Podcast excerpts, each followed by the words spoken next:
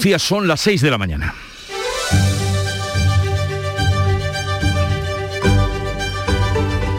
Despierta tu mente, descubre la realidad.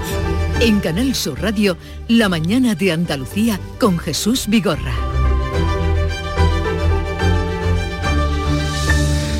El tenista Novak Djokovic perdió su crucial partido contra el gobierno australiano, tuvo que salir del país sin más dilación, ya se encuentra en Serbia, donde su victimismo será reconvertido en heroicidad y comenzó el Open de tenis de Australia. Fuese y no hubo nada y ahora que gane el mejor.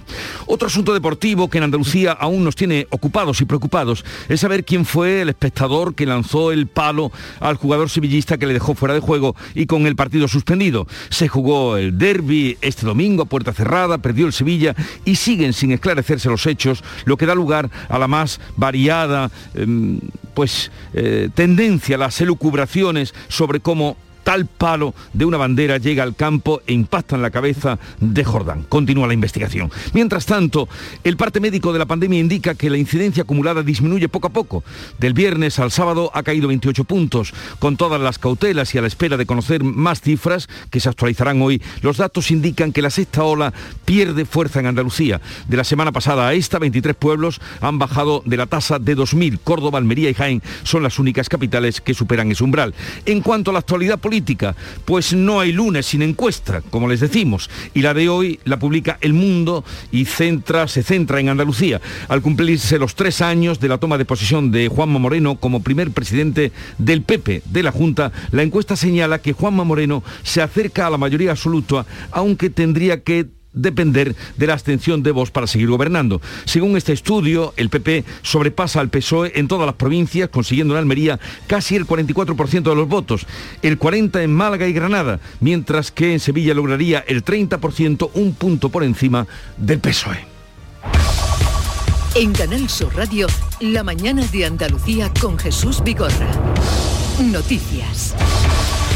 ¿Qué les vamos a contar este lunes 17 con Carmen Rodríguez Garzón? Buenos días, Carmen. ¿Qué tal? Muy buenos días, Jesús. Pero empecemos por el tiempo. Hoy lunes esperamos cielos poco nubosos o despejados en Andalucía, salvo en la vertiente mediterránea, donde se formarán intervalos de cielos nubosos más frecuentes al principio y al final de la jornada. El viento sopla de componente este con más intensidad en el litoral, con levante fuerte en el estrecho, bajan las temperaturas mínimas en la vertiente atlántica y se mantienen sin cambios en el resto, con heladas débiles en el interior, que pueden ser moderadas en la mitad oriental. Las temperaturas mínimas que van hoy de 2 grados bajo cero en Granada, 0 en Córdoba, 4 en Jaén, Huelva y Sevilla, 8 en Almería, 10 en Málaga y Cádiz. Y las máximas sin cambios o incluso pueden subir algo. Van a oscilar entre los 18 grados de Sevilla y los 13 de Jaén.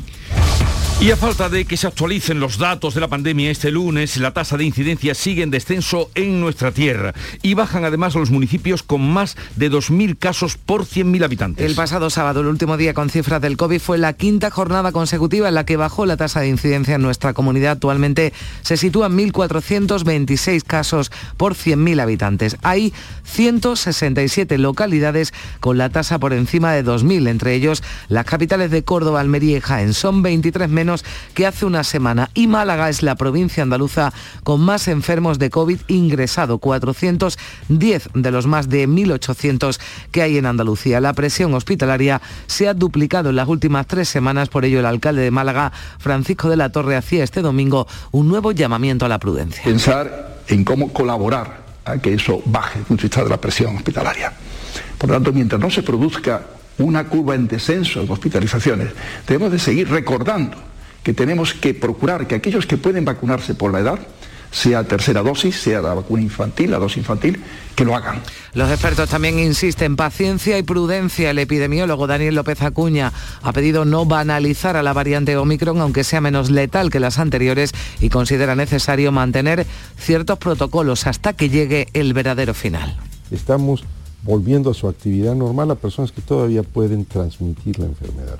Y de ahí la importancia de que cuando menos mantengamos un periodo de aislamiento de siete días, cuarentenas de siete días, y no las reduzcamos de una manera que no nos va a ayudar al control de la pandemia.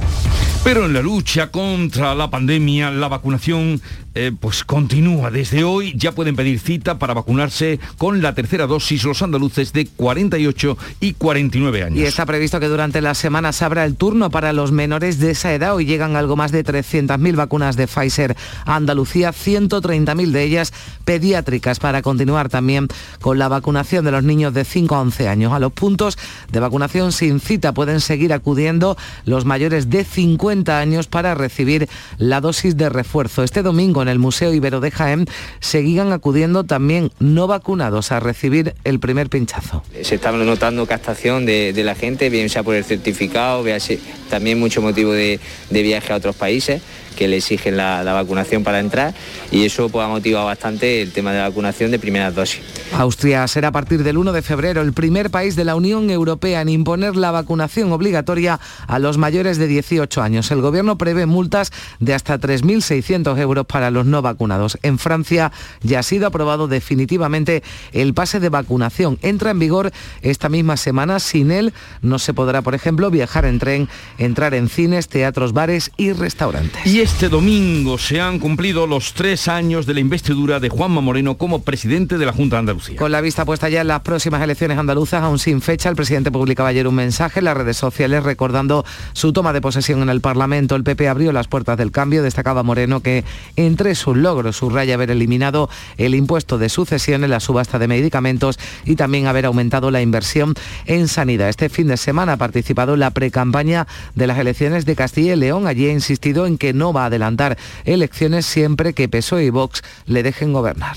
Esto va a depender de la actitud que mantenga el Partido Socialista y Vox, que son los que ahora mismo pueden limitar la propia legislatura. Si ellos mantienen una actitud que nos permita mantener, sacar adelante los decretos, sacar adelante las leyes, sacar, gobernar para los andaluces, yo seguiré gobernando. El PSOE andaluz ha presentado ya oficialmente a Juan Espadas como candidato a las elecciones autonómicas en un acto en Granada que contó con la presencia de Pedro Sánchez. Según Espadas, Andalucía ha sufrido en estos tres años un cambio a peor que la radiografía del retroceso de estos tres años son las colas en las puertas de los centros de salud para coger una cita telefónica con un poco de suerte tres meses después, las 2.000 unidades educativas públicas menos, los 8.000 sanitarios despedidos, los 3.000 docentes a la calle, los dos años de espera para la atención de personas con dependencia. Encuesta del mundo que se publica hoy que se refiere a Andalucía. Sí, el Partido Popular, según este sondeo, ganaría las elecciones andaluzas si se celebrasen hoy. Solo necesitaría para gobernar la abstención de Vox. El PP, con entre 48 y 49 escaños, se quedaría solo a seis diputados de la mayoría absoluta que está fijada en 55. El socialista Juan Espadas se quedaría 10 puntos por debajo con entre 32 33 diputados. Vox se situaría como la tercera fuerza política en Andalucía y Ciudadanos pasaría de 21 diputados a entre 3 y 4. Con la suma de parlamentarios de la formación naranja, el gobierno de Moreno se situaría en un máximo de 53 escaños, a solo dos de la mayoría absoluta. Encuesta que analizaremos después en tiempo de tertulia. Sigue la investigación sobre el lanzamiento de una barra de plástico a un jugador del Sevilla durante el derby copero del sábado. Un hecho que obligó a suspender el encuentro mientras se sigue tratando de identificar y detener al autor o autores de la agresión en contra de lo que se informó en un principio. Aún no se han producido detenciones y Joan Jordán, que recibió el impacto se recupera bien del golpe. En deportes, ya en lo meramente deportivo, el Betis estará en los cuartos de final de la Copa del Rey. El polémico derbi pero se saldaba finalmente con la victoria del Betis por 2 a 1 al Sevilla. La prolongación del partido suspendido el sábado no tuvo público y Monchi tras el encuentro pedía reconducir los derbis. Pellegrini, el presidente del Betis, quieren que una investigación lo aclare todo. El Real Madrid, por otro lado, se hizo con la Supercopa de España al vencer en la final jugada en Arabia al Atleti de Bilbao por 0 a 2. Así viene el día informativamente, pero como lo cuentan y lo reflejan los periódicos que ya ha visto y leído Beatriz Galeano. Buenos días. Buenos días, pues como habéis comentado, hoy portada en el mundo, encuesta con la intención de voto en Andalucía, Moreno roza la mayoría absoluta, pero necesita la abstención de Vox, dice el mundo. Juan Espadas no consigue rescatar al PSOE y repite los escaños de Susana Díaz en 2018. Ciudadanos salva cuatro de sus 21 diputados. También titulares relacionados con los tres años de mandato de Juanma Moreno al frente de la Junta en todos los periódicos del Grupo Yoli, por ejemplo en Diario de Sevilla, el gobierno del cambio Cambio cumple tres años a la espera de convocar elecciones. En cuanto al resto de la prensa nacional, el país trae asunto propio relacionado con la ley de alquiler. La medida clave para limitar el alquiler estará en manos de las autonomías, dice el país, porque las comunidades autónomas podrán declarar las zonas donde se va a limitar los precios de los arrendamientos. Fotos de portada idéntica en el país y ABC para Djokovic saliendo de Australia y en cuanto al resto de la prensa de Andalucía, destaco dos titulares. Huelva Información, los astilleros prevén la construcción de seis remolcadores para Túnez o el sur de Málaga con una denuncia. Pacientes de obesidad mórbida del SAS esperan tres a cuatro años una operación. La foto de portada para Viva Jaén, foto para San Antón en ese intento de, bueno, se ha convertido en noticia la normalidad de siempre. San Antón, luego se lo contaremos. Es el día, patrón de los animales. Eh, la agenda del día, ¿qué tenemos para hoy? Beatriz Almeda, buenos días. Buenos días. 80 alcaldes de la provincia de Sevilla van a protestar esta mañana por la situación de la sanidad pública en los últimos meses. En Córdoba, Diputación y Ayuntamientos vuelven a estudiar si la Nacional 432 se convierte en autovía o se queda en carretera convencional. También en Córdoba va a estar la ministra de Defensa Margarita Robles, que asiste a actos diversos. El presidente de la Junta se reúne con el nuevo alcalde de Sevilla, presenta también la nueva tarjeta joven de transporte y por la tarde Mariano Rajoy va a presentar su libro Política para adultos también en Sevilla. Fuera de Andalucía, Pedro Sánchez recibe en la Moncloa a Olaf Scholz, el canciller alemán, que desde que tomó posesión en diciembre de su cargo ha visitado París y Roma y hoy viene a Madrid. Los ministros de Economía y Finanzas de la zona euro se reúnen por primera vez este año, van a debatir sobre reglas fiscales y servirá esta reunión para evaluar el grado de recuperación de las economías. Por último, Felipe VI va a presidir la recepción anual al cuerpo diplomático acreditado en España con la ausencia de la embajadora de Marruecos, que fue llamada a consultas el año pasado por la crisis que provocó la acogida del líder del Frente Polisario, Brahim Gali. estaremos atentos a esa agenda informativa y la mañana comenzó a las 5, la mañana de Andalucía, con Charo Padilla. Muy buenos días, Charo. Hola, ¿qué tal? Buenos días. Cuéntanos. Qué frío hace. Mucho. ¿Verdad? Vamos, lo digo por la verdad. Bueno, aquí ya hace frío. En los pasillos de Canal Sur Radio esto es va a salir un pingüino de aquí. Hoy estamos aquí con las bufandas puestas. hoy es el día que, hoy es el día que de verdad se ha notado más. Sí. Y eh, pero no importa, porque eh, la gente del Club de los Primeros de verdad, y yo es que tengo un orgullo tan grande por esta gente. Hoy hemos estado especialmente con José Manuel Rodríguez. José Manuel es panadero, tiene 26 años, empezó con 16 años en la panadería hasta los 26, pero en ese intercambio, porque no quería estudiar, lo de siempre, en ese intercambio dijo, mira, yo, yo me estoy equivocando, voy a ponerme a estudiar. Y se ha puesto a estudiar planta química. El chaval empieza a trabajar a las 9 de la noche, termina a las 5 y media, llega a su casa de San Juan del Puerto a Pado de la Frontera, se ducha, desayuna, se va al instituto a las 8 de la mañana, y hasta las 2 de la tarde, vuelve, duerme un poquito y vuelve a empezar. ¿Edad? 26 años. Esos son los que... Esos son la gente del Esos son los que a los que tenemos que hacerle palmas. Hombre, por favor, yo le he ni frío ni nada. Nada, o sea, yo le he dicho, mira, chaval, tú lo vas a conseguir y aquí el club de los primeros está detrás tuyo, así que cuéntame... que nos vaya contando las notas, todo, todo, claro. el primer cuatrimestre quiero como la madre. Esos son los, los, andaluces en los que hay que mirarse. Absolutamente. Eh, pues nada, que tengas una buena semana. Ya nos iremos encontrando. Les adelanto, pero la música primero que nos llega de Canal Fiesta Radio, hoy Alejandro San. Por primera vez te encuentro cada día, niña, por primera vez. Y siento tu alegría como mía, la misma que alumbraba. Este es el número uno para toda la semana en Canal Fiesta Radio, Alejandro San, Mares de Miel. Y asuntos para el día de hoy, muchos, pero entre otros vamos a hablar del Foro de Innovación Turística Otusa Explora que se convoca en Madrid, que se va a, inaugurar a las nueve y media esta mañana. Y antes hablaremos con Marina López, directora corporativa del Grupo Otusa, por todo aquello que puede interesar a, una, un territorio como el nuestro mm, tan vinculado al turismo. En la semana de Fitur, además. Eh, la víspera, el miércoles ya comienza Fitur en Madrid, que es la cita turística por excelencia. Y mm, vamos a tener como invitado esta mañana a Mariano Rajoy, a partir de las 9 y 20 más o menos, eh, el que fuera presidente del gobierno, acaba de publicar un libro, acaba de salir, Política para adultos, una reivindicación de la madurez en política frente a los riesgos del populismo. Estará con nosotros a partir de las 9.20 y a ver qué nos dice de eh, su experiencia y a partir de su experiencia de la actualidad política también. Hoy vamos a hablar a partir de las 10, el tema va a ser, bueno, estas cosas que salen del día tal, el día cual, lo tienen señalado como el día más triste del año, no sé por qué, no lo sé por qué. el día más triste no del lo sé por qué. bueno, los lunes muy alegres no. Pero nosotros lo vamos a alegrar con eh, lo que hemos llamado el impulso positivo. Luego les contaré cómo Sí. lo vamos a articular. Francisco Arevalo estará por aquí a partir de las diez y media para atenderles a ustedes, que ya es un motivo también de satisfacción por la ayuda que presta.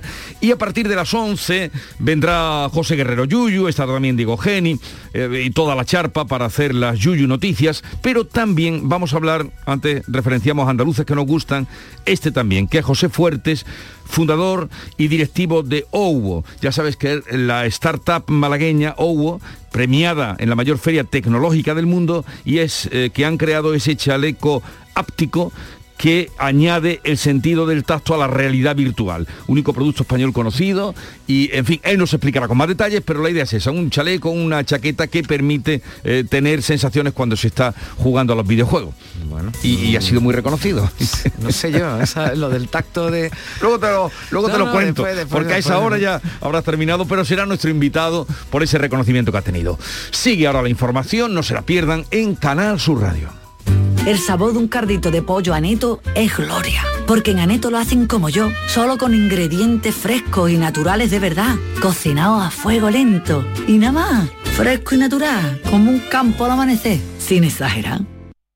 El 21 de enero llega la única lluvia con la que no vas a necesitar un paraguas. Lluvia de millones. El acontecimiento de Euromillones donde tendrás tres oportunidades para ganar. Se reparten 100 premios de un millón de euros que tocan sí o sí. El bote acumulado y el millón que también toca sí o sí. Claro que igual el paraguas lo necesitas para recoger lo que te toque eh, poniéndolo así, eh, del revés. Euromillones. Loterías te recuerda que juegues con responsabilidad y solo si eres mayor de edad.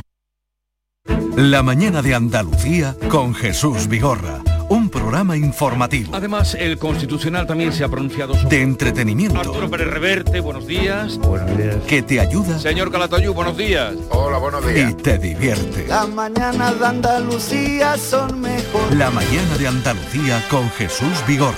De lunes a viernes desde las 5 de la mañana.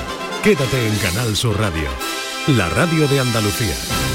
6 y 17 minutos de la mañana, a la espera de que se actualicen hoy los datos de la pandemia del fin de semana, la incidencia acumulada de COVID en Andalucía se sitúa, se situaba el sábado, último día de cifras oficiales, en 1.426 casos por cada 100.000 habitantes.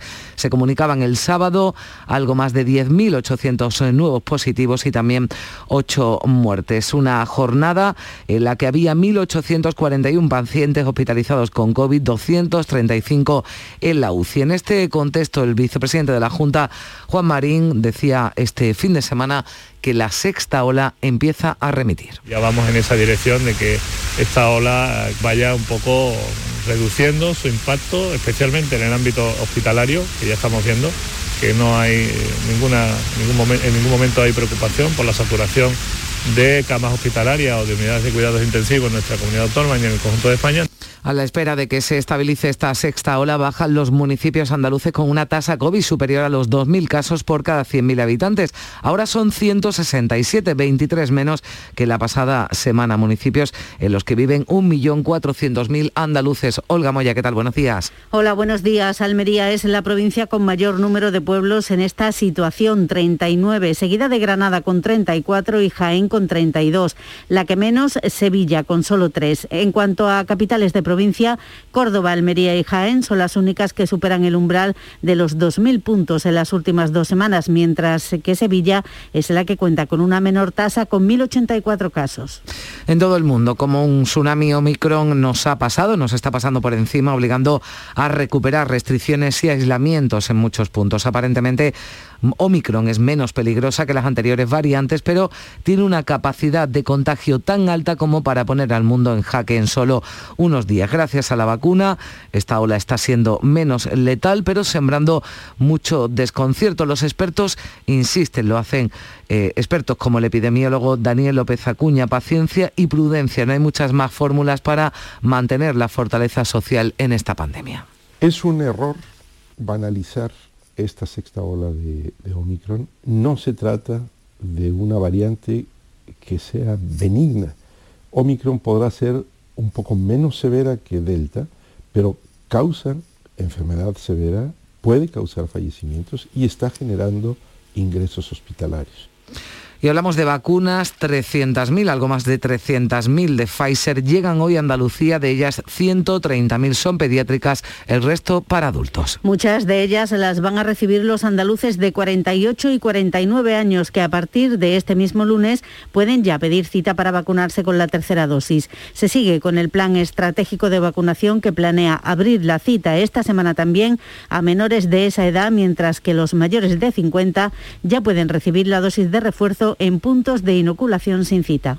Y la Junta quiere extender la vacunación a los inmigrantes sin residencia regularizada. De momento ya han sido vacunados más de 5.000 de asentamientos de Almería y Huelva, aunque solo representan el 15% de las personas que en estas dos provincias cuentan con tarjeta sanitaria aún sin tener regularizada su residencia. Y de nuevo, protagonista de la actualidad, Novak Djokovic, que ha abandonado Australia después de que la justicia haya tumbado su recurso contra la decisión del gobierno de no dejarle entrar en el país. Las órdenes del tribunal son, se desestima el recurso, los costes se acordarán o en su defecto se tasarán. Dos, las razones se publicarán en una fecha posterior.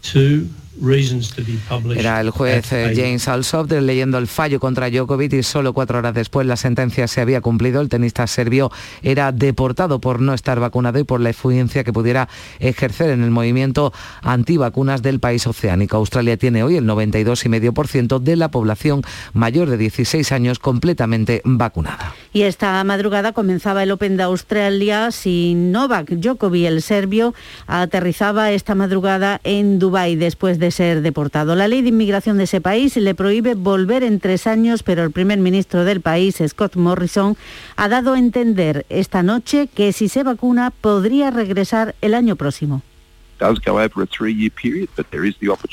Se trata de un periodo de tres años, pero existe la posibilidad de que regrese antes. Si se dan las circunstancias, eso se consideraría en su momento.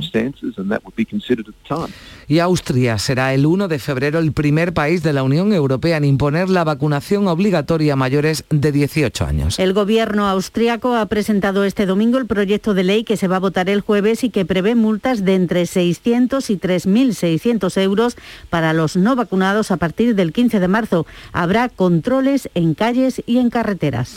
Y atención a este dato que han ofrecido desde la Consejería de Salud, cerca de 600 andaluces, 592 exactamente, habían fallecido hasta septiembre, hasta el pasado septiembre, como consecuencia del COVID, pese a contar con la pauta de vacunación eh, completa. Hablamos del 10,8% del total de fallecidos, así lo señala el consejero Jesús Aguirre en una respuesta parlamentaria en la que subraya que desde que se puso en marcha el plan de vacunación hasta el 15 de septiembre habían fallecido esos 592 enfermos. Eh, la mortalidad está muy relacionada con la edad, de forma que los grupos de edad más avanzadas son los que presentan una mayor mortalidad, si no concreta el consejero la edad de los pacientes fallecidos con la vacunación completa. Con estas cifras de muertes, la tasa de letalidad del COVID en Andalucía es de 10,49 fallecidos por cada, 100, por cada mil personas contagiadas. Está por debajo de la media española que es de 11,21.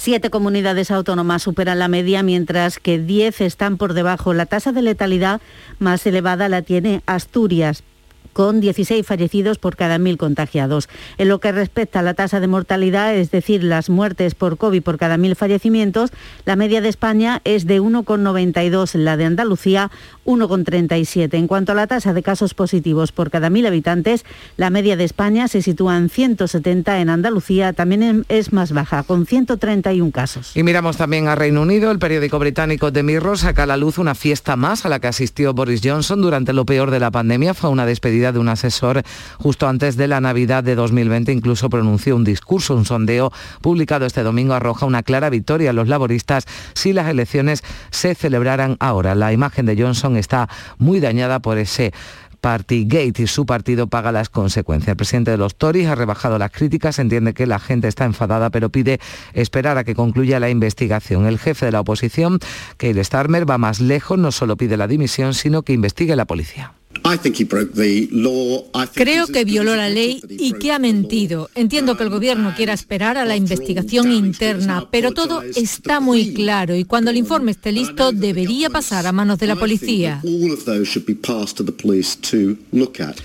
Y este domingo se cumplía el tercer aniversario de la investidura de Juanma Moreno como presidente de la Junta. El PP llegaba por primera vez al Palacio de San Telmo, de donde salía tras casi 40 años en el poder el PSOE. Los votos de PP, Ciudadanos y Vox fueron suficientes para convertir a Juanma Moreno en el primer presidente popular de la Junta. Con una foto a las puertas de la Cámara Andaluza recordaba este domingo en Twitter el presidente ese momento, un homo especial, decía Moreno, porque el PP abrió las puertas del cambio. Juanma Moreno, que ha estado presente en la campaña, en la precampaña de las elecciones de Castilla y León, que serán el próximo 13 de febrero. Allí al candidato Alfonso Fernández Mañueco, al candidato del PP, Juanma Moreno, le deseaba suerte, que saque buenos resultados porque después le toca Andalucía. Os jugáis el presente y vuestro futuro, no solamente el vuestro, sino el de vuestros nietos, el de vuestros hijos. Pero no solamente queda reducido aquí. Es importante por muchas razones. Es importante, evidentemente, para mí, porque soy el próximo en examinarme, por Dios, sacar un buen resultado y que tengamos una mayoría suficiente, una mayoría suficiente, que lleguemos a las elecciones andaluzas con una mayoría suficiente. Por Dios que además va a ser así. Y el PSOE andaluz ha iniciado este fin de semana su carrera preelectoral para intentar recuperar la presidencia de la Junta. Lo ha hecho en Granada con la presentación de Juan Espadas como candidato y arropado por el presidente del gobierno, Pedro Sánchez, que criticaba el negacionismo político, decía del PP, y ha lamentado que la derecha pretenda construir una España a su imagen y semejanza. Porque esta oposición negacionista de derechas y de ultraderecha lo único que pretende es construir una España a su imagen y semejanza. ¿Y lo que ellos representan hoy qué es? Hoy es resignación, tristeza y quiebra de su proyecto político. Pero se equivocan, porque el tiempo de España se va a escribir con las palabras superación, crecimiento y transformación y por tanto futuro de nuestro país. Y el presidente del PP, Pablo Casado, se ha burlado este domingo del desconocimiento que en su opinión tienen los ministros socialistas sobre la ganadería. Creen que un buey es un holograma de Juego de Tronos, ha dicho Casado en el Congreso del PP de Castilla y León, donde defendía que la agricultura y ganadería son señas de identidad del PP. El líder de los populares asegura que el ministro de Consumo no tiene ni idea de ganadería intensiva y desconoce que da de comer a dos millones de personas y genera 9.000 millones de euros en exportaciones. Son estos ministros que van a ver un buey Asturias y debe ser un holograma de Juego de Tronos, se apartan así. Deben pensar, bueno, pues no sé, que los, los filetes se imprimen en 3D en los supermercados. Vamos a ver cómo que apoyas la ganadería extensiva si estás prohibiendo la caza del lobo al norte del Duero. Que vayan un día a una explotación ganadera extensiva y que les digan cuántas terneras son atacadas por los lobos a diario en todas nuestras provincias de Castilla y de León. El ministro de la Presidencia, Félix Bolaños, ha dicho que preferiría escuchar a las vacas a las declaraciones de los dirigentes del PP cuando se refieren a la ganadería, en las que asegura que mienten. Últimamente estáis viendo que los dirigentes del Partido Popular vienen a Castilla y León a hacerse fotos con vacas. Y dicen unas cosas que a veces uno preferiría que hablara la vaca. Porque por lo menos no engañan, no mienten, no faltan y no boicotean los fondos europeos.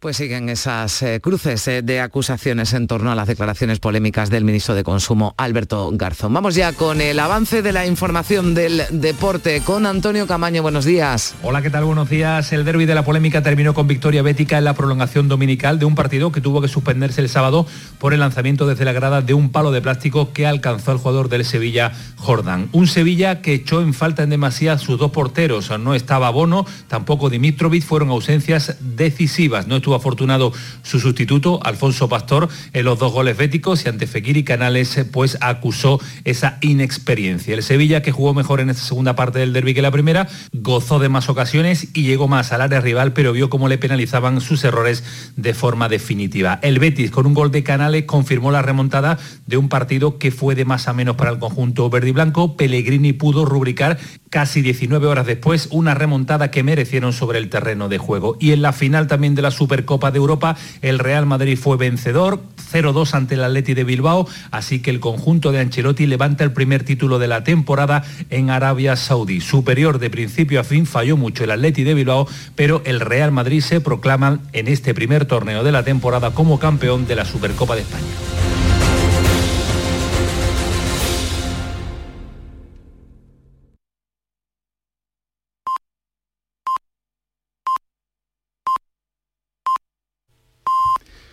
Andalucía son las seis y media de la mañana. La mañana de Andalucía con Jesús Vigorra. Y a esta hora vamos a dar cuenta en titulares de lo más destacado del día. Repasamos las noticias con Carmen Rodríguez Garzón. La incidencia acumulada disminuye poco a poco. Del viernes al sábado ha caído 28 puntos. Con todas las cautelas y a la espera de conocer las cifras actualizadas hoy, los datos indican que la sexta ola pierde fuelle de la semana pasada. A esta 23 pueblos han bajado de la tasa 2000. Córdoba, Almería y Jaén son las únicas capitales que superan ese umbral. Los andaluces de 48 y 49 años pueden pedir cita desde hoy para recibir la dosis de refuerzo. La franja de edad seguirá bajando en próximos días mientras van llegando más dosis hoy 300.000 de Pfizer, de ellas 130.000 son pediátricas. Esta madrugada, hora española, ha comenzado el Open de tenis de Australia sin Novak Djokovic. La justicia australiana no ha consentido que se saltara las normas, finalmente lo ha deportado. El tenista se puede encontrar con la misma situación dentro de un mes cuando intente jugar el abierto de Estados Unidos. Francia acaba de aprobar el pase de vacunación que va a complicar la vida a quienes no se quieran inmunizar. Entra en vigor esta misma semana. Sin él no se podrá viajar en tren, entrar en cines, teatros, bares y restaurantes. Austria se convertirá en el primer país de Europa en imponer por ley la vacuna. Desde el 1 de febrero será obligatoria para los mayores de edad no ponérsela conllevará multas de entre 600 y 3.600 euros. A partir del 15 de marzo habrá controles en calles y carreteras. Quedan cuatro semanas para las elecciones de Castilla y León y los partidos están en pre-campaña. Sigue vivo el debate por las macrogranjas y las críticas por el reparto de los fondos europeos. El presidente de la Junta, que ha celebrado este domingo sus tres años de investidura, ha asistido al Congreso de su partido en esa comunidad y ha insistido en que no adelantará elecciones si PSOE y Vox lo dejan gobernar. El diario El Mundo publica hoy una encuesta de intención de voto que apunta a que el presidente de la Junta ganaría las elecciones si se celebrasen hoy. El PSOE se quedaría 10 puntos por debajo, Vox sería la tercera fuerza política, Ciudadano pasaría de 21 diputados a entre 3 y 4 parlamentarios. Unidas Podemos obtendría 7 u 8 diputados, adelante Andalucía sumaría 2. Diputación y alcaldes vuelven a estudiar hoy en Córdoba si la Nacional 432 se convierte en autovía o se queda en carretera convencional. La vía atraviesa el norte de la provincia y es crucial para revitalizar las comarcas del Guadiato y los Pedroches, pero criterios medioambientales frenan la viabilidad de la obra. La Policía Nacional trata de identificar al autor o autores del lanzamiento de una barra que impactó en el jugador del Sevilla, Joan Jordán. Fue el sábado en el partido Betis-Sevilla que tuvo que ser retrasado hasta el domingo. El jugador tuvo que recibir asistencia hospitalaria, pero se recupera bien. Y hoy es un día que todo el mundo, o la gran mayoría sabe el santoral, es San Antón. San Antón Abad, es considerado uno de los primeros monjes de la iglesia por su retiro espiritual al desierto bajo el único objetivo de dedicarse a la oración y la austeridad. Y como estaba solo, pues Hmm. atendía a los animalitos, Iba los decir, sanaba. digo, ¿Por dónde viene la...? Eso eh, tenía solo Era la compañía de ¿no? los El de los animales, animales, a ¿no? los que atendía y cuidaba y salvaba y por eso hoy es San Antón Abad. Se adelantó, como habrán visto por ahí algunas informaciones eh, en alguna en algunos Sí, lugares este al día de ayer. ¿no? Es Sí. que se hace, bueno, pues... es- Pe- pero hoy es el día. Y llevan los animalitos, en fin, luego mm, recordaremos que, que este es el día. 17 de enero de 1949, tal día como hoy, se da a conocer el primer Volkswagen Beetle en España, llamado popularmente el escarabajo en los Estados Unidos. Llegó desde Alemania y fue diseñado por Ferdinand Porsche por un encargo de Adolf Hitler. O sea que el escarabajo nace de un encargo de Hitler.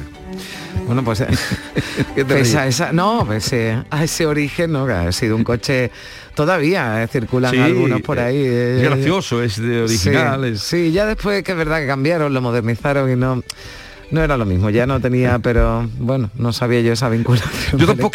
con Eh, Hitler. tampoco. Y tal día como hoy, 17 de enero de 1966, sobre el cielo de la localidad de Palomares, Almería, se produjo la colisión entre un avión cisterna KC-135 y un bombardero nuclear B-52 con bombas a bordo que hace que se precipiten a tierra tres bombas de hidrógeno de 70 kilotones y una cuarta caiga al mar. El famoso suceso de Palomares que tanto ha dado que hablar y, Mm. y del que todavía seguimos que hablando, todavía- porque todavía no está claro ni siquiera quién tiene que limpiar los terrenos. Así que fíjate de todo el tiempo que, Mm. ha pasado? que ha pasado. ¿Has podido abrir, has abierto hoy Google? Eh, sí, pero no, eh, no me Eh, he hay- fijado. Porque ahí hoy están conmemorando el, el nacimiento de Forges. Y eh, Ah, justo Forges. arriba, bueno, cuando abres eh, Google hay una eh, hay una viñeta ¿no? de, de- de Forges y es el homenaje hoy de, de Google porque eh, hubiera cumplido hoy 80 años, nació 80 un años. 17 de enero de Oye, lástima, se nos fue- 1942. Se nos fue muy pronto. Pues mira, una frase de Forge sobre la marcha. Tengo otra, pero eh, una vez que entrevisté a Forge, mm, hace años, pero recuerdo que él decía que una característica eran seis palabras lo que definía el español. Y era, no si ya verás tú cómo. Ese pesimismo, no si ya verás tú cómo. Y, y yo la recuerdo, este fin de semana la he recordado un par de veces. No si ya verás tú cómo. Siempre el que te viene a poner. Y tú piénsalo en eso, eso esa es de Forge. Y la cita que traía hoy tenía que ver con el mundo animal. Tenemos muchos oyentes eh, y muchos que quieren a los animales. Mm, Dice así, hasta que no hayas amado a un animal, una parte de tu alma permanecerá dormida. Esto lo escribió Anatole France, no ahora en la corriente que hay animalista, sino fue un escritor francés, premio Nobel en el año 1921. Le fue concedido el Nobel de Literatura a Anatole France. Y decía, hasta que no hayas amado a un animal, una parte de tu alma permanecerá dormida. Es que además siempre, ¿no? Siempre todos tenemos el recuerdo, si no tienes ahora una, una mascota o un, un- cualquier animal, ¿no? De, de- de compañía, siempre hay uno que forma parte de, Sí. de nuestras vidas, ¿no? Y, en fin, que no lo haya tenido, que todavía esté a tiempo, que si no... ya lo saben, que si no esa parte se le quedará atrofiada. Eh, Beatriz Galeano creo que no, que tiene esa parte eh, cumplida. Beatriz, buenos días de nuevo. Buenos días, completita tengo yo esa, esa parte, ¿no? esa parte de la que hablaba Anatole France. Oye, se- segunda entrega de la prensa que destacarías.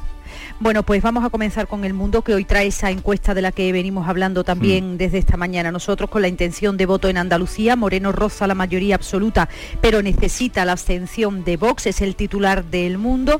Es eh, un, dice también el líder popular podrá adoptar el modelo de Ayuso con apoyos puntuales del partido de Abascal, Juan Espadas, es decir, el PSOE no consigue rescatarlo y repite los escaños de Susana Díaz en 2018 y Ciudadanos salvaría cuatro de sus 21 diputados. Eh, Se habla también de este asunto, es decir, los tres años de mandato de Juanma Moreno al frente de la Junta en todos los periódicos del Grupo Yoli con el titular El Gobierno del Cambio cumple tres años a la espera de convocar elecciones. En el país hoy una información que adelanta con los detalles de la nueva ley del alquiler, la medida clave para limitar el alquiler estará en manos de las autonomías, es decir, las comunidades autónomas, dice el país, son las que van a declarar las zonas donde se van a limitar los precios de los alquileres, rebajas fiscales, dice también el país, de hasta el 90% para propietarios y recargas para las casas eh, vacías. En la foto de eh, portada del país, pues mm, Djokovic saliendo de Australia, exactamente la misma fotografía que lleva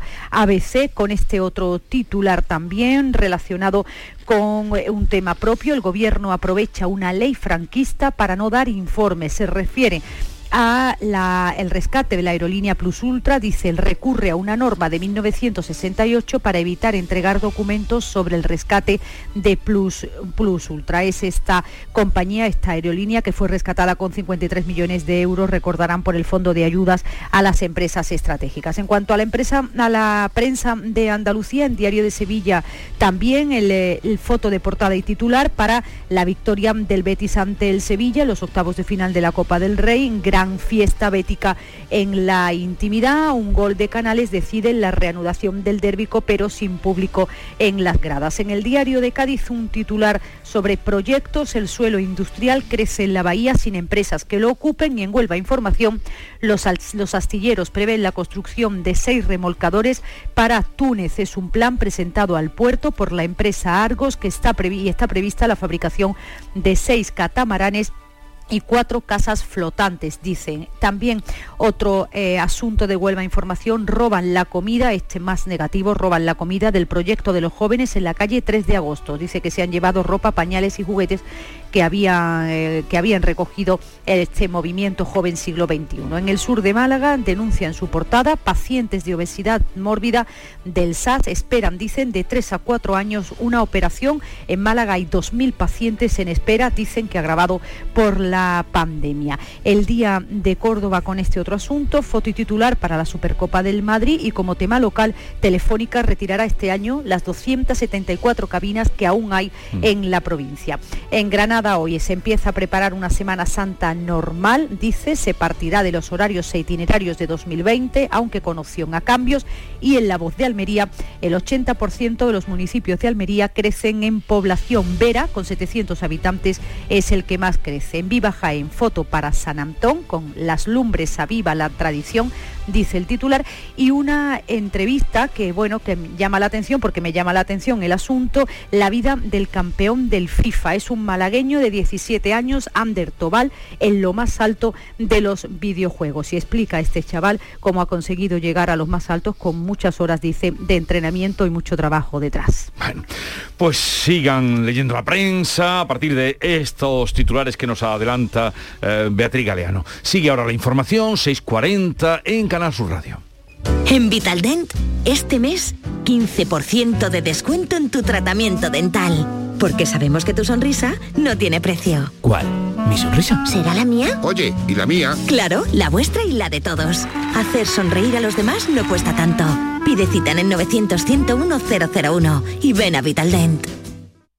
El 21 de enero llega la única lluvia con la que no vas a necesitar un paraguas. Lluvia de millones. El acontecimiento de Euromillones donde tendrás tres oportunidades para ganar. Se reparten 100 premios de un millón de euros que tocan sí o sí. El bote acumulado y el millón que también toca sí o sí. Claro que igual el paraguas lo necesitas para recoger lo que te toque eh, poniéndolo así, del revés. Euromillones. Lotería te recuerda que juegues con responsabilidad y solo si eres mayor de edad.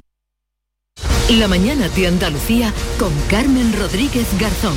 Canal Sur Radio. 6 y 41 minutos de la mañana, Pedro Sánchez va a recibir este lunes al canciller alemán Olaf Scholz. Es la primera visita del mandatario alemán a España desde que asumió su cargo en diciembre tras relevar a Angela Merkel.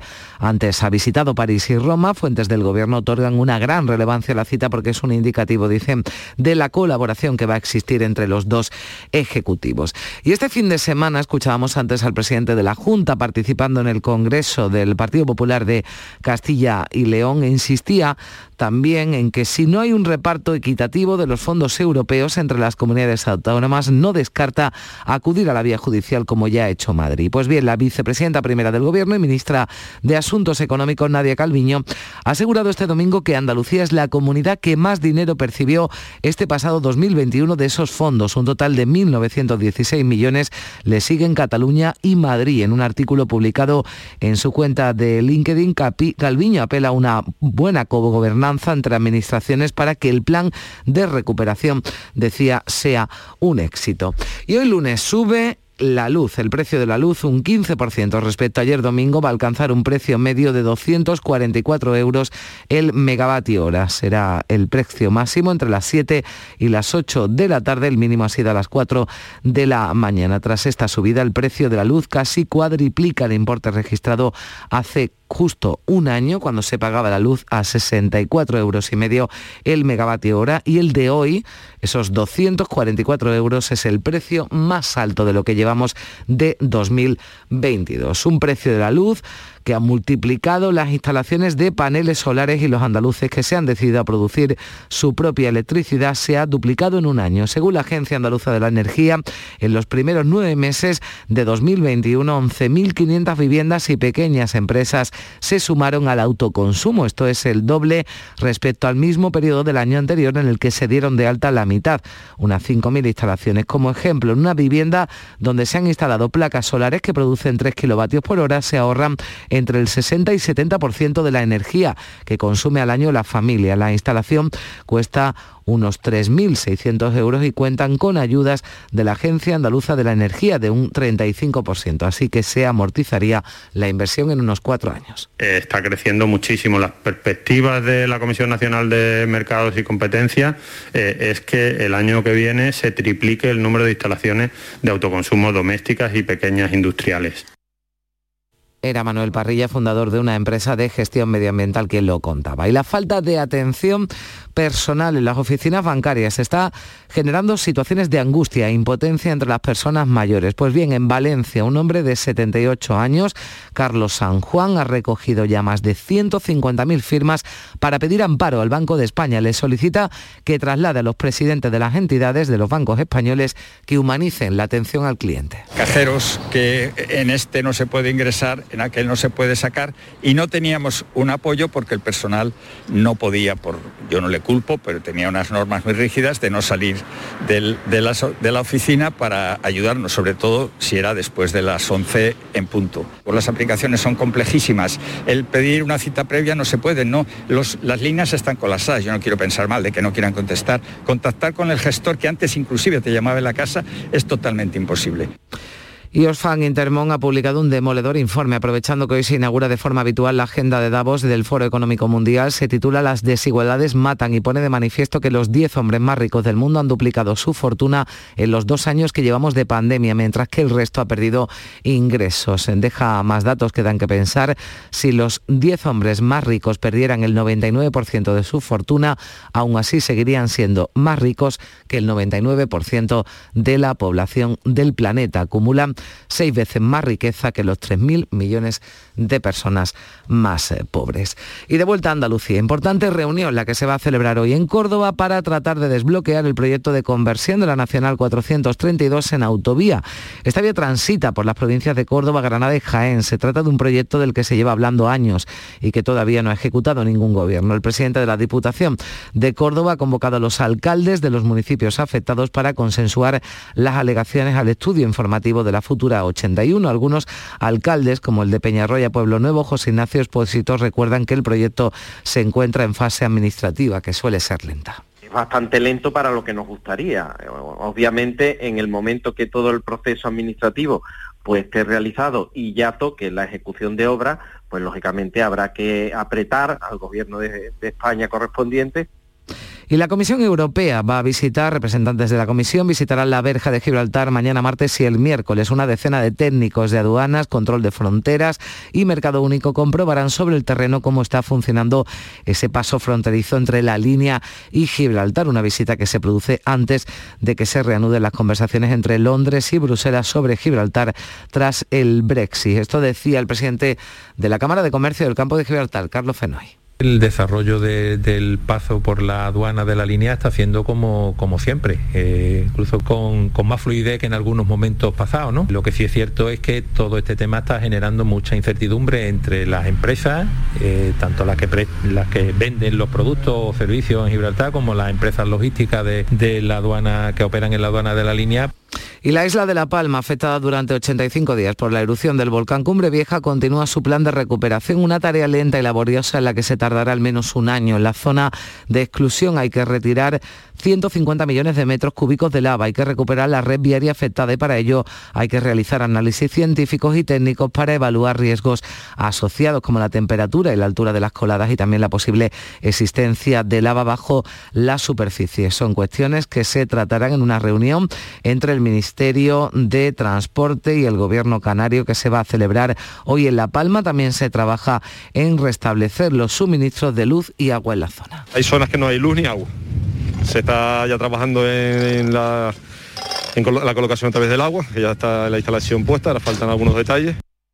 Y la violenta erupción del volcán submarino Ugatonga este sábado ha provocado la alerta en todo el Pacífico Sur por tsunamis. Perú ha confirmado al menos dos fallecidos por el oleaje por mareas inusitadas que han generado además un derrame de petróleo en la costa cercana a Lima. Una de esa capa de ceniza cubre el pequeño reino insular de Tonga y las fotografías de satélite lo muestran como un paisaje lunar. Y este pasado domingo se han celebrado las peregrinaciones extraordinarias de cuatro filiales gaditanas que han llegado hasta la parroquia de Nuestra Señora de la Asunción, donde se encuentra la Virgen del Rocío en Almonte. Sin embargo, la cita más numerosa se espera para el próximo 30 de enero, cuando peregrinen, entre otras filiales, la de Triana. El vocal de la comunicación, de comunicación de la Hermandad Matriz, José Miguel Saavedra, si nos lo contaba. Hemos comenzado el año pues retomando el calendario de peregrinaciones y bueno, la verdad es que la primera mitad ha ido bastante bien y confiamos en que este trimestre final también.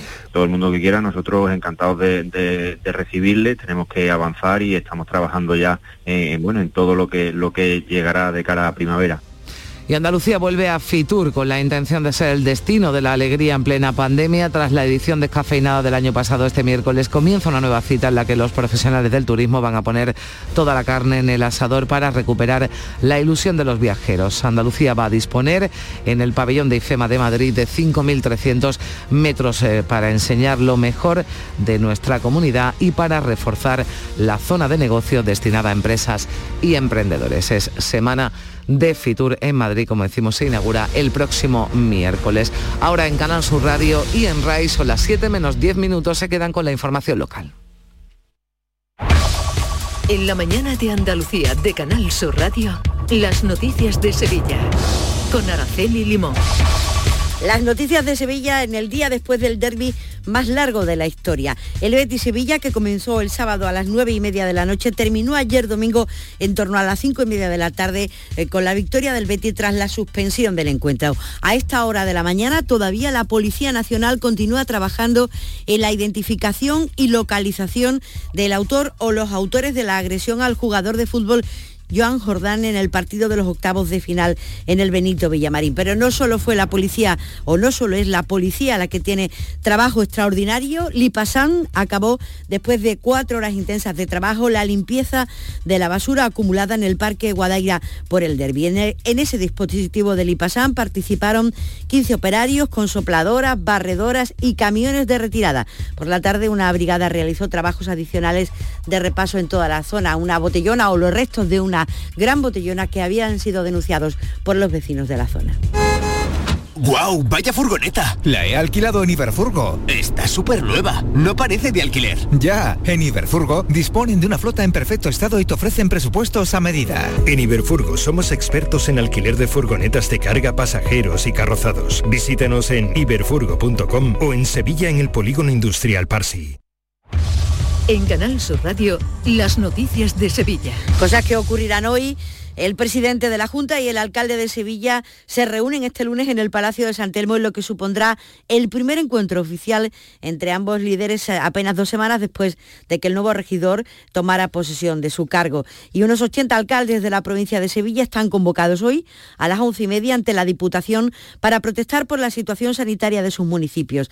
Los ediles se han unido en una plataforma y denuncian que la atención primaria de sus pueblos es alarmante y de un auténtico colapso. Piden a la Junta que dote a los centros de salud de los medios y recursos humanos necesarios y niegan intereses partidistas ante el hecho de, que la mayoría de esos alcaldes son del PSOE o de Izquierda Unida. Lo señalaba así el alcalde de Utrera, José María Villalobos. Hemos intentado apartarlo del, partidismo precisamente. Al final la realidad es la que es, más allá de que se pueda pintar de un color o de otro, y que la situación sanitaria es alarmante, y nos preocupa muchísimo a todos. Es una, es una realidad. Por su parte, la delegada de Salud, Regina Serrano, defiende la gestión que ha hecho estos años la Junta de Andalucía en la provincia. Asegura que el personal ha aumentado en casi mil trabajadores y que se han hecho importantes inversiones en centros de salud y en hospitales como Suna o como Balme, así como en el antiguo hospital militar. No obstante, se compromete a visitar los municipios afectados y a buscar soluciones para mejorar la calidad asistencial. Mantenemos nuestra predisposición a seguir dialogando con todos y cada uno de los alcaldes, que voy a visitar cada uno de los municipios donde me voy a sentar junto a los alcaldes, pero también a los profesionales sanitarios que hay y vamos a analizar las mejoras que se han implantado en cada uno de los municipios y lo que también podría ser susceptible de continuar mejorando. Los trabajadores del Centro de Menores de los Alcores gestionado por la Fundación de Diagrama de Carmona, denuncian eh, que gran parte de la plantilla y más de la mitad de los 64 jóvenes que están allí internados son positivos de COVID en esta sexta ola. En estos días se ha manifestado en contra de la situación del centro.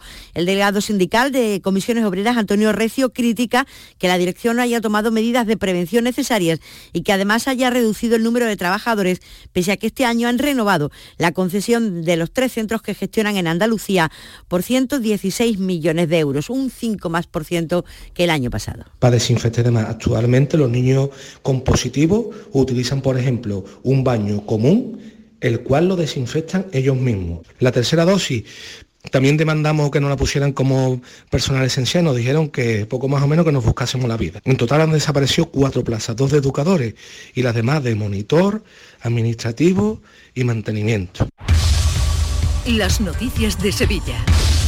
Canal Sur Radio. Como vienen escuchando, el miércoles comienza en Madrid FITUR, FITUR, la Feria Internacional de Turismo, la segunda más importante de todas las que se celebran en el mundo y con el objetivo de la búsqueda a la normalidad. A la cita acude el alcalde Antonio Muñoz, que entre otros encuentros retomará los contactos, dice, para ampliar las conexiones del aeropuerto de San Pablo. Con algunos consejeros delegados de compañías aéreas para intentar aumentar esas conexiones aéreas que precisamente pueden llegar en un momento idóneo a la vista de la ampliación de la capacidad del aeropuerto de Sevilla que va a surtir efecto, que se va a poner en funcionamiento en los próximos, en los próximos meses, quizás antes de febrero. Eso es lo que se refiere a la capital. La provincia acude a Fitur con una oferta sobre turismo religioso, en concreto rutas del Camino Benedictino, el Camino de Guadalupe o la ruta de la Orden de Malta en la provincia. El turismo religioso, según el presidente de la Diputación, Fernando Rodríguez Villalobo, ha cobrado auge con la pandemia porque se busca un turismo de proximidad, de paseos al aire libre, ligado al patrimonio histórico y la gastronomía. Se vuelve a viajar a pie, a disfrutar del camino. Hemos visto este verano un auge este, sorprendente, gratamente, del Camino de Santiago, un tipo de turismo en el que la motivación puede ser religiosa o no, pero siempre la experiencia va a ser emocional, y esto que les vamos a contar ahora también tiene mucho que ver en promocionar el turismo. Este año podremos ver en el cine y en las plataformas televisivas muchas de las películas que se han rodado en Sevilla en el año pasado, en el 2021. Cintas como la última del director sevillano Alberto Rodríguez o la película de los compadres. En total, en Sevilla Capital y provincia se han rodado 123 producciones entre anuncios, películas y documentales. El sector da por finalizada la crisis tras la pandemia. El presidente de Andalucía Film Commission, Carlos Rosales, entiende que Sevilla tiene mucho futuro en esto porque ofrece lugares bonitos, buen clima y también profesionales e infraestructuras. Los productores van buscando algo más. Primero, que dispongan de profesionales en la zona cualificados, que tengan una buena infraestructura, de tal forma que puedan cambiar, de ir de un sitio a otro por carretera, avión, tren, etcétera, con facilidad, infraestructura hotelera. Es decir, que son un montón de, requisitos que ya van buscando los productores para que rodar en, Sevilla sea eficiente, eh, sea económico y encima pues ofrezca una visión muy buena del territorio. Para que Sevilla sea bonita tiene que estar limpia.